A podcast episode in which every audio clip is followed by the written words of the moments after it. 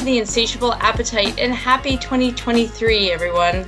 Melissa Abbott, VP of Hartman Retainer Services here, and I'm joined by my colleague and senior consultant, Danielle Kleiner Cantor, and we are here to break down the New York Times predictions on how we will eat this year. The fabulous Kim Severson over at the Times points out the importance of fads and how they build into trends and then become woven into the fabric of our day. We couldn't agree more, and that's why we say don't discount those fads so quickly. They could be your brand's greatest success. So uh, I'm really excited to jump in here, Danielle, and very happy to uh, talk to you about um, the New York Times predictions here. Yeah, hey, Melissa. Uh, excited to chat with you today about these trends. Yeah, I can't wait to get the skinny on what um, you know what your take is on this. And so we're going to dive into the first prediction they have about flavor of the year, which is briny. Um, from sea vegetables to clamato, what's your take? Yeah, sea vegetables, you know, we think are here for the long haul with their ties to health as well as sustainability.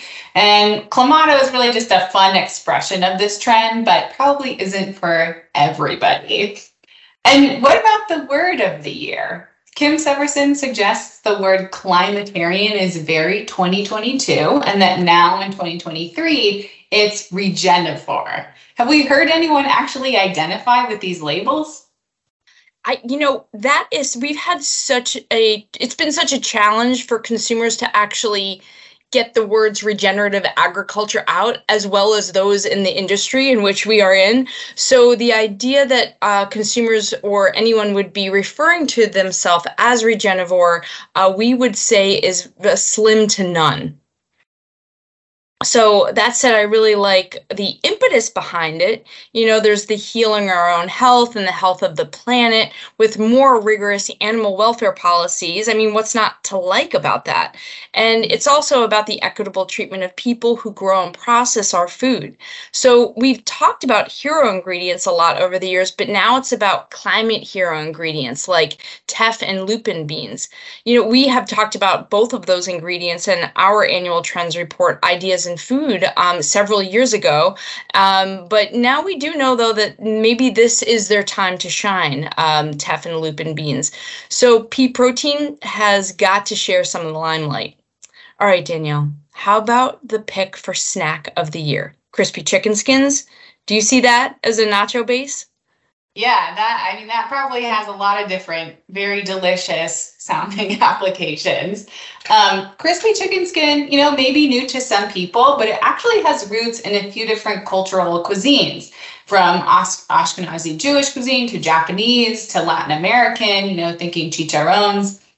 Chicken skin, in addition to being from these cultural cuisines, also aligns with the idea of nose to tail eating that's been popular for a while and the zero waste movement. So, lots of different ways this can be embedded in our culture.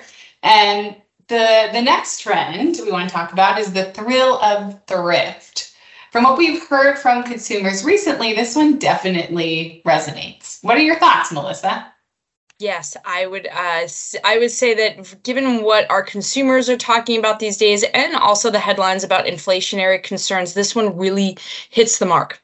So, you know, like I mentioned about inflation and excess consumption really being called into question at this time, there is new interest in frugality. So it's it's actually quite cool, and the younger generations are, uh, you know, pointing to this fact that it's it's cool to be, you know, frugal and not to have to hide it essentially. So from rising interest in private label, there's so much more interesting private label out there, to the thrill of the hunt at discount retailers, the thrill of thrift is definitely a significant trend for 2023 you know but i'm not so sure about how this uh, how new this next prediction is. Since we cited it um, back in 2019 in our trends report but i'm hoping that this tuber gains more traction this year.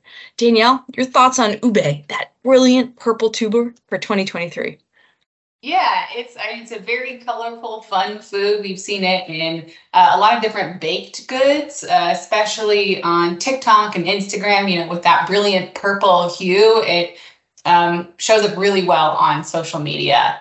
Um, but you know, we'll see if this really turns into something that is a staple in consumer food repertoire. So far, it's really been you know things that we've seen in social media, more of a fringe ingredient than a real staple food. Um, what do we think about the influence of space as a prediction for this year? I thought that one was really interesting. Melissa, have you tried Starlight, the Coca Cola flavor that is said to taste like space? I don't know how that would even be possible.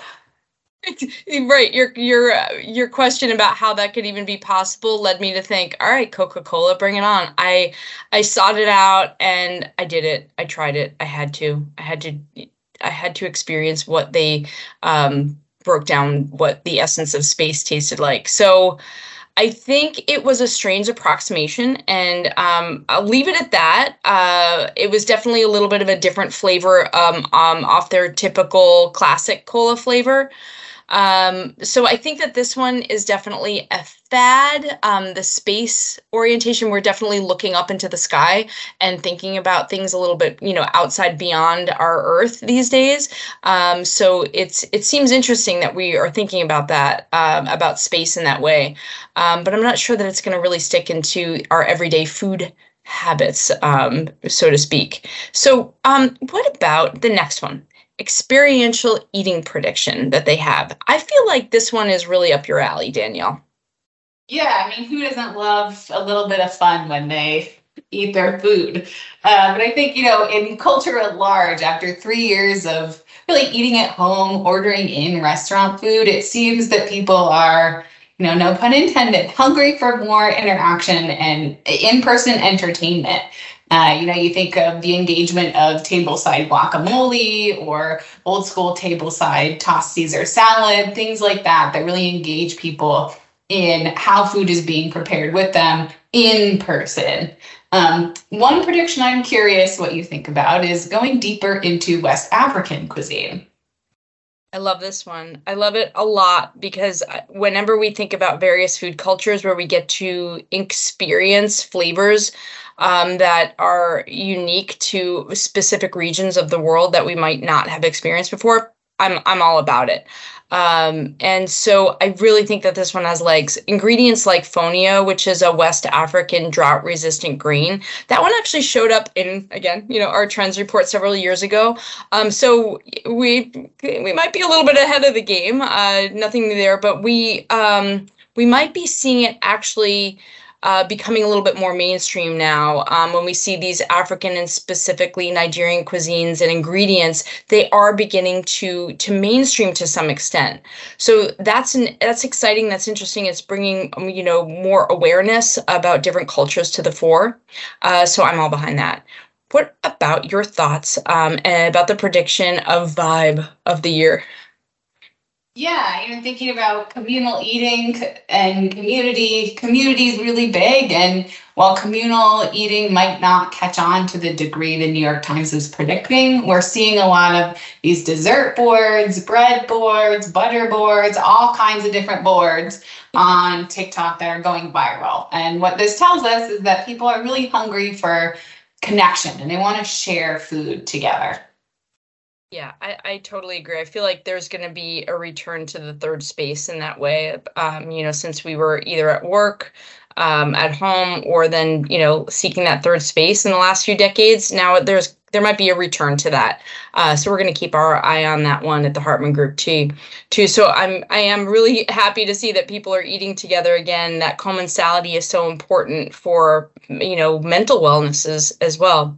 So uh, that pretty much wraps up. Um, you, you know the the New York Times trends and their predictions. So I want to thank you uh, for joining me on this one, Danielle, and looking forward to more conversations about food trends and predictions.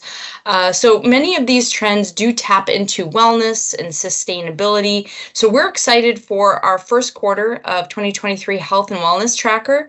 And then in Q2, our syndicated study report will provide incredible depth depths on on these topics in particular that will absolutely move your business forward. So just keep an eye on that and feel free to reach out to us our, our wonderful listeners um, if you have any questions about those reports. So uh, just want to say thank you once again danielle. Yeah thanks melissa. Happy to talk with you today